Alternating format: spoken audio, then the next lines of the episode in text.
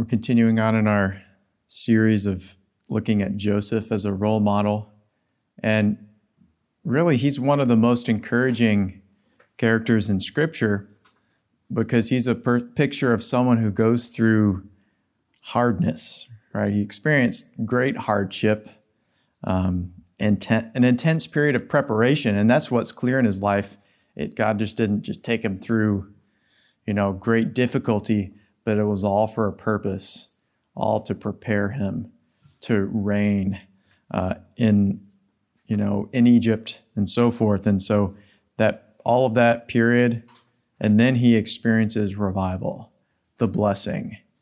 You know, that's that's going to sustain nations. That's going to sustain the people of God. And he also gives us a pattern that we can look at uh, and expect to see in the last days. You know, it talks in with Joseph, there were seven years of blessing or increase um, of outstanding harvests. One year after another, he just brought in another harvest after another harvest.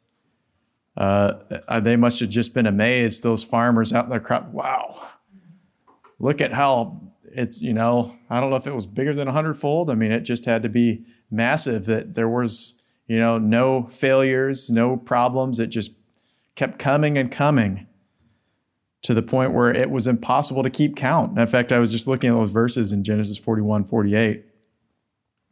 It says, He gathered up all the food of the seven years which are in the land of Egypt, the land of, laid up the food in the cities, and he laid up every city the food of the fields which surrounded them, and he gathered much grain as the sand of the sea.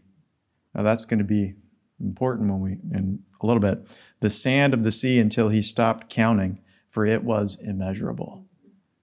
That's a picture of what God is going to do in the last days. And in, you know, extension of that, we're looking to that in our days to, to see that, to taste it, to experience it, to enter into that as we see the days approaching.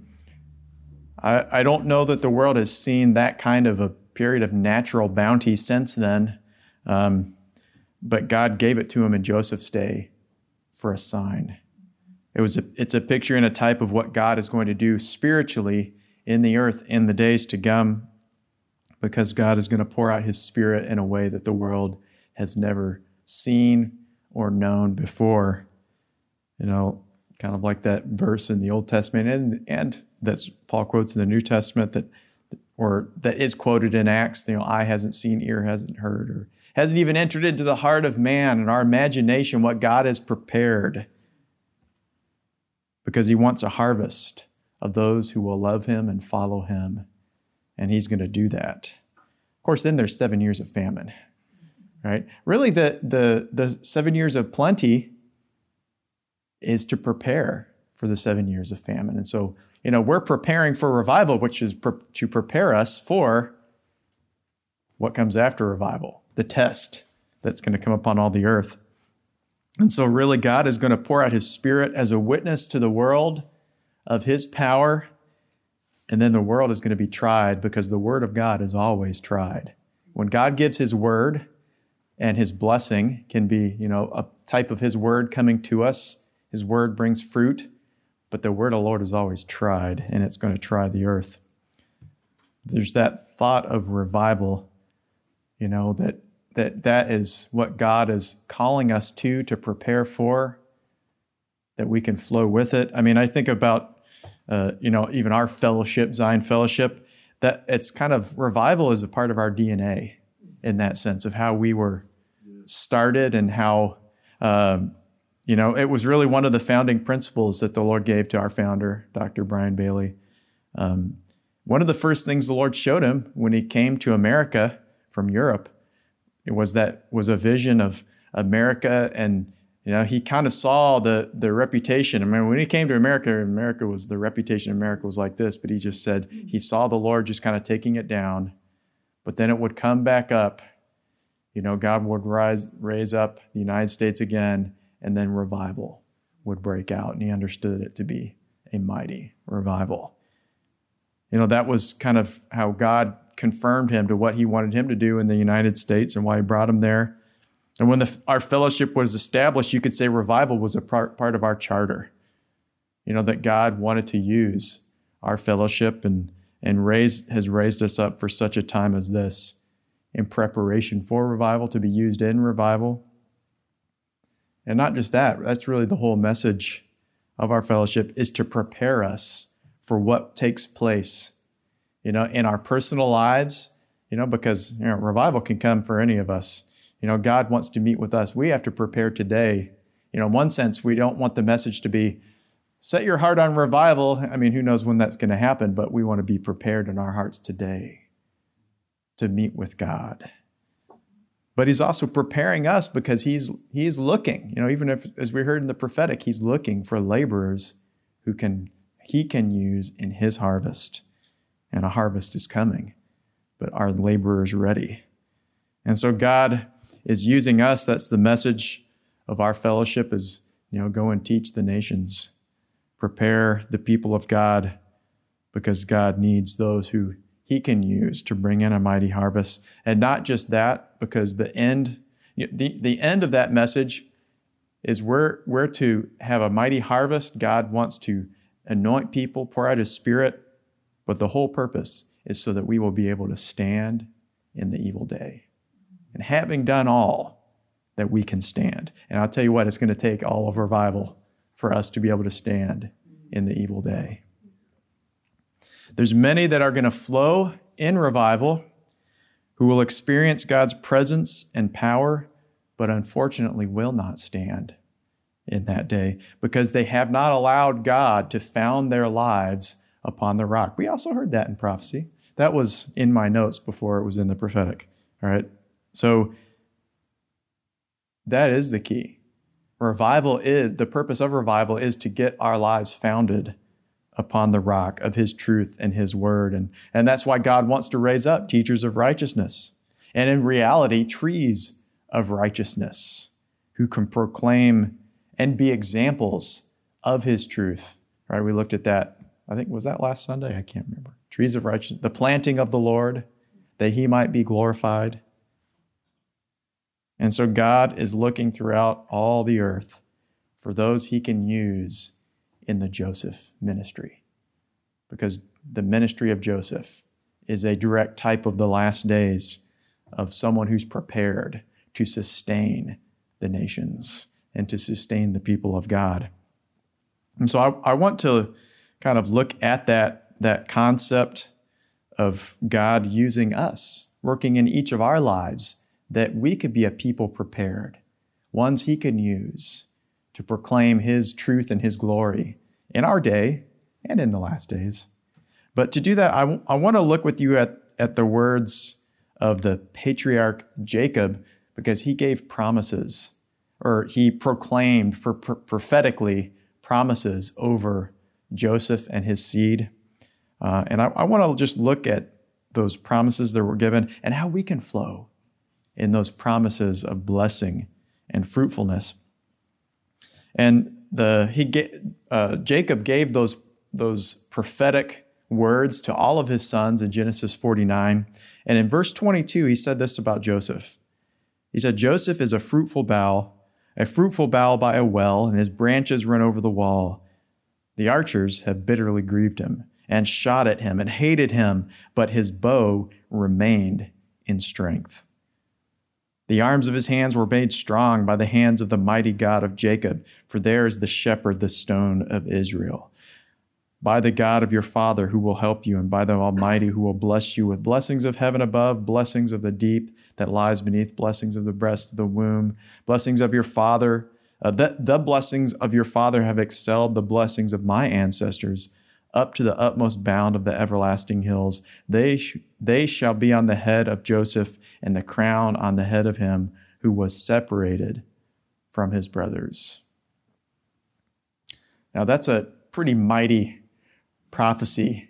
And when you compare it to the other brothers, I mean, Joseph received a, a mighty prophecy, but he went through mighty things compared to his brothers, didn't he? And so there's a there's a ton. You could do a series on just everything God spoke to, to Joseph, but I want to bring two things out that I think are very significant to us in how we can prepare, you know, how God can work in us uh, and to, to enter into that Joseph ministry, and as, as you could say that, to prepare to be fruitful in the last days, to be fruitful in our day as well. We are in the last days, but you know, to be prepared to be used by God and to flow in His fruitfulness. And, and so I want to focus on two things. The first thing can be seen in the description um, back in, in verse 22. It says, The archers shot at him and hated him, but his bow remained in strength. His bow remained in strength. And so it was the concept with Joseph that he experienced some of the greatest hardships. You know, I mean, besides Job, it's hard to see someone who went through greater hardships. I mean, some of the prophets did. I mean, you think about Ezekiel and Jeremiah and what they did, but but yet you see him and and the how God led him and the experiences he had. Great hardships, great be- betrayal by people who were supposed to be his brothers. You know, the prof- prophecy describes it as they were, they shot at him, they tried to destroy him. But he was able to endure. He was able to overcome. Know, he was different than his brothers, and he had to go through a different different experiences, but he endured, and that's what sets him apart. He was he endured through strength. His bow remained in strength. And, and so that it's that concept of endurance that is so important that God wants to put on in us. You know, Joseph endured. That's a part of what sets him apart from his brothers. I don't think any of his brothers would have endured in the same way that, that Joseph did. He, he held on and endured. He didn't just get through the trials, he held on to the promises of God he trusted in God. He kept faithful in the pathway that God was leading him in. Even though he was bitterly grieved, treated terribly. You know, what injustice, you know, Joseph experienced at the hands of his brothers, uh, from Potiphar. Somehow he was able to endure and to hold on to the promises and not let go.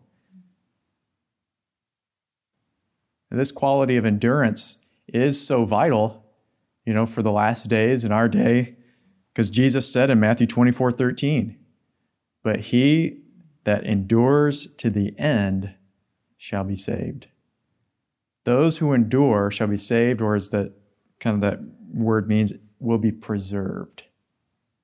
God is going to preserve us if we endure and hold on to him. And so there's going to be a great measure of endurance that's going to be required in the last days. And if we're, you know, called to the Joseph ministry, then there'll be a lot of endurance required for us today. Right? Today, if we'll hear his voice and follow him in that pathway, we're going to have to, to endure. And so that's the principle of the Joseph ministry. It's not developed in the last days. He was ready when, when that time came. In fact, he was ready beforehand, probably about two years beforehand. That he, he was probably ready then, but he had to wait and endure. And so that is something God wants to put within our hearts. The word used here in Matthew 24 for endurance, let's see if I can pronounce this right. I actually listened to it on YouTube to it right. It's hippomone. Hippomone. And Strong's definition is to stay under. If we will endure, we will stay under, to remain, to undergo, to bear trials, to have fortitude, persevere, abide, endure, all these synonyms that tell us something, to take patiently, to suffer, to tarry behind. Right? there's a lot in that definition that can speak to us. And really, doesn't every one of those words describe what Joseph had to have to make it through his trials? You know, he had to endure, he had to persevere, he had to, he had to remain. And in one sense, I mean, you can sometimes you look at Joseph, well, he didn't have a choice. I mean, he was a prisoner, he was in shackles. But yet, Joseph being in shackles had nothing to do with him reigning. It was what was taking place in his spirit. Even though he was in shackles, he wasn't in his spirit. He was overcoming. He was triumphing in his spirit. So much so that, you know, Potiphar saw it and then the jailer saw it. They said, Man, you, you have it together. There's something about you that you're worthy. I can trust you. How many of us would go into a prison today and say, Hey, I can trust you? Not many. And Joseph was different. There was something about his spirit that he had overcome. And that defines him. I mean, he was in physical captivity. He didn't have much of a choice, but he did have a choice in how his spirit would respond. And that's the choice all of us have. Sometimes we have a choice in our captivity. We can just sidestep it and if we want. Other times he takes us through where we don't have a choice. We're in it no matter what. But in both of those situations, the real choice is how we respond in our spirit. Will we meet God in it? Will we cry out for grace? Will we obtain the oil of His grace and, and trust in God that He's going to carry us through as Joseph did? And we endure. Another person in Scripture that speaks to us of endurance that I, I didn't really consider this uh, verse from him is Moses. And it actually mentions this quality concerning Moses, in, in it, but it's in Hebrews. It's not necessarily in the Old Testament. But Hebrews 11 27, it says, By faith he forsook Egypt, not fearing the wrath of the king, for he endured, seeing him who is invisible. He endured, and, and sometimes the passage of Moses is, is kind of short. I mean, there's a lot on it in Scripture, but you can read it really fast and say, well, God did a work in Moses, and then he was you know, went into the desert for a little bit and then he went to the promised land, but he was in the desert as long as I was I'm alive. You know, I'm in my 40s.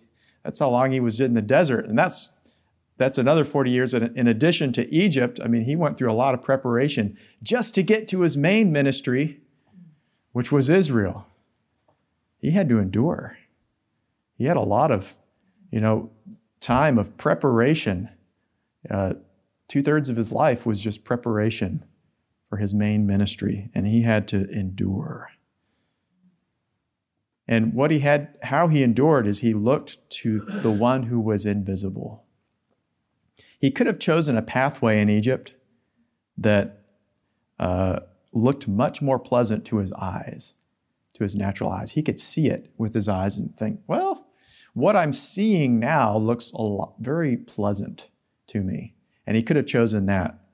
But he instead, he chose something else. I mean, when you think about it, you know, today, a lot of people in the well, there's more opportunity in the world to live a pleasant life. In some nations, there's unpleasantness and it's hard to get out of it. But around the world, just living was hard unless you were of the upper class, which he was brought into. He was brought into a privileged society in Egypt I mean, he was a prince in Egypt, and he could he could have lived a life very few on earth were privileged to experience. But it says instead he chose to endure the wilderness, to live in the desert as a shepherd. You know, who of us would choose to live, you know, give up a, a mansion somewhere? You know, there's lots of mansions here in Florida. You could live on the beach in a mansion, or maybe we'd give up and go live in the desert somewhere in Arabia, herding sheep. That's what he did because that's where God was. God was in the obscure time of preparation, and he chose that instead of what was glorious and glamorous in Egypt. And in one sense, endurance is closely linked with vision. You know, we talked about having a spiritual vision for God's highest for our lives, and we have to feed that vision. You know, Moses had a vision for his life, but it was for something invisible, not something he could see with his eyes, but he knew God had a plan for him. There wasn't a lot of evidence for it except in his spirit. And so, if we're going to be people who endure, We have to have vision for what we can't see with our eyes, but just what God deposits in our spirit. And we hold on to that. And whatever we see with our eyes, you know, sometimes we, we see with our eyes and we have to say, Eyes, you're lying to me. I'm not seeing the promise. I don't see what God wants to bring me into. Uh, but even though I'm not seeing it with my eyes, that's a lie. What's in my spirit is the reality. That's the truth because that's from God. That's from heaven and that's eternal. That's really having a vision, what it means. You know, we might not see the vision coming to pass like Joseph, who was called to rule as a prisoner. It didn't make sense in the natural. Maybe we have a, a sense of the calling of God, a desire of something, you know, we, He wants us to do in life or do in us, but we haven't seen much evidence of it. Well, the pattern and example of Joseph tells us if we endure, we stay under, which is endurance, if we, if we come out from it, that's not endurance.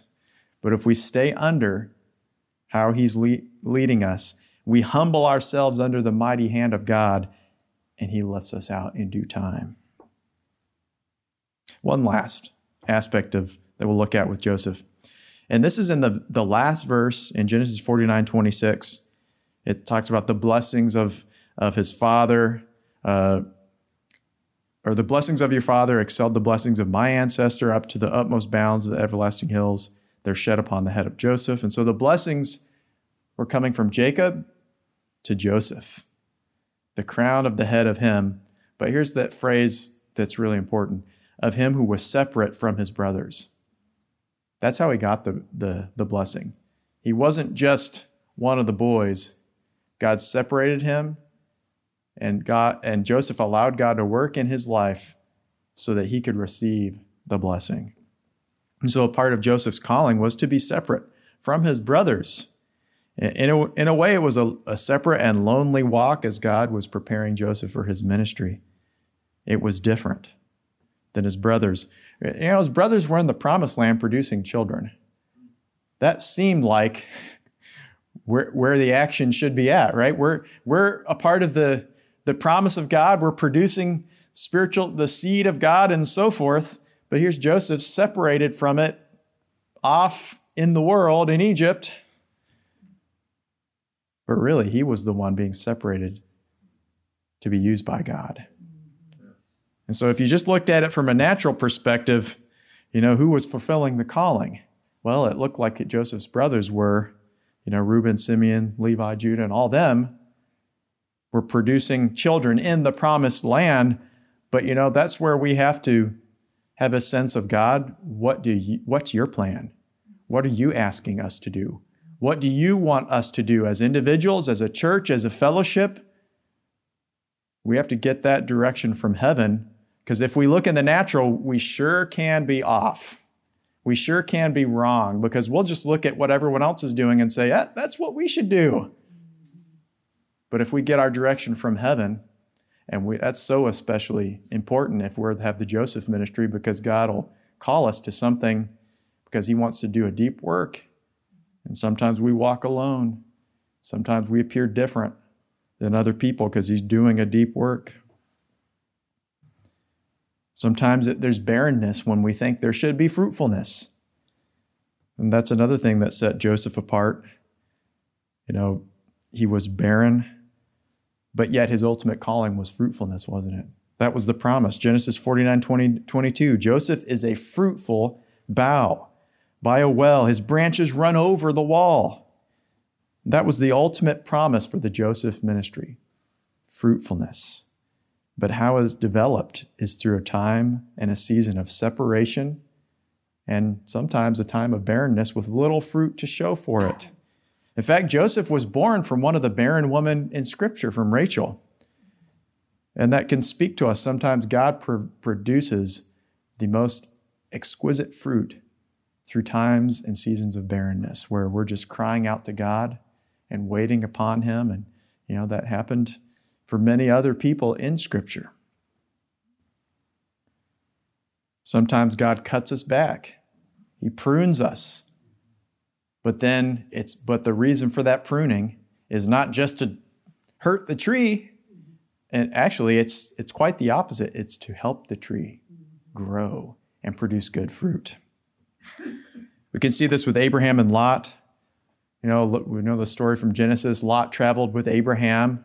I don't know how that conversation went, where Lot says, Hey, can I come along?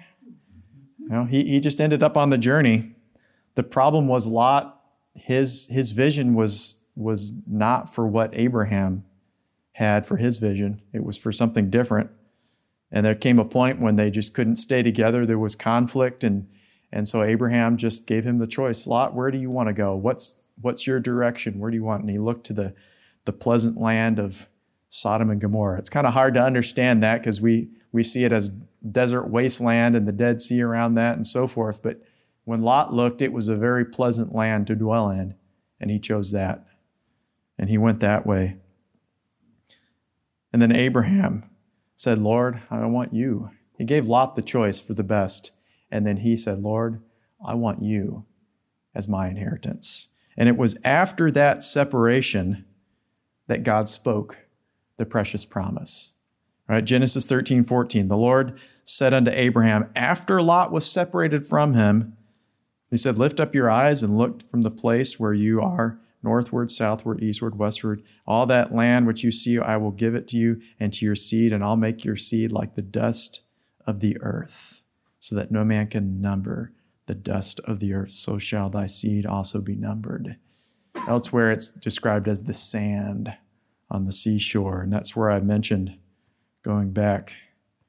Where did I talk about that? That it would come up later. Yeah, it was in the very beginning, but I can't find it in my notes. Anyway, here we are. The blessing coming after he was separated from Lot, and then he was given that precious promise of fruitfulness, of increase, like the dust of the earth that can't be numbered, like the sand on the, the shores of the ocean. But because Abraham submitted to God's plan, he walked in God's ways, even if it meant separating from Lot and he walked alone. Now, of course, he wasn't alone. I mean, he had a large family there. So he, he had a congregation in the wilderness there that he led, but he had to separate from, from some of his, his brethren in that because God, God was calling him to walk in a separated pathway, in a different way, a pathway ordained by God, a pathway of preparation. But ultimately, as he did that, as the work was accomplished, God said, Everything you see with your eyes, I'm giving it to you forever. And it was, it was the natural, but, but also the spiritual. And so God has a unique calling for each of us. And we can't look around at the other people and say, oh, I, I'd like what they have unless it's maybe it's their relationship with the Lord. That's something we can look at and say, wow, they they have a relationship with the Lord. I want something like that. But if God's called them to do something, we, we have to be careful and say, Lord, what have you called me to do? What way are you leading me in? What do you want me to do in my life?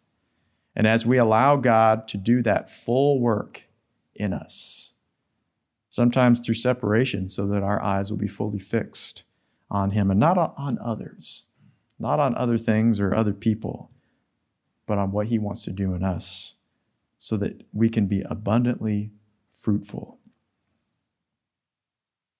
And so the Joseph ministry is so needed and necessary in our day and in the days to come.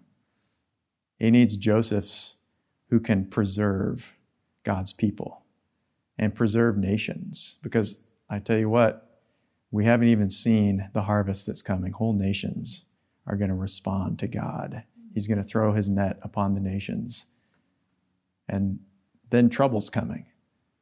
But that's why God needs Josephs who have been prepared and made ready so that they can feed other people. And of course, that's in spiritual terms, thankfully. And so, those who have been prepared, they've allowed God to prepare them, to put within them a spirit that has learned to endure, to hold fast, to stay under the covering, the authority, the mantle that God has brought them under, has placed them under, to endure the tests and the trials, the situations.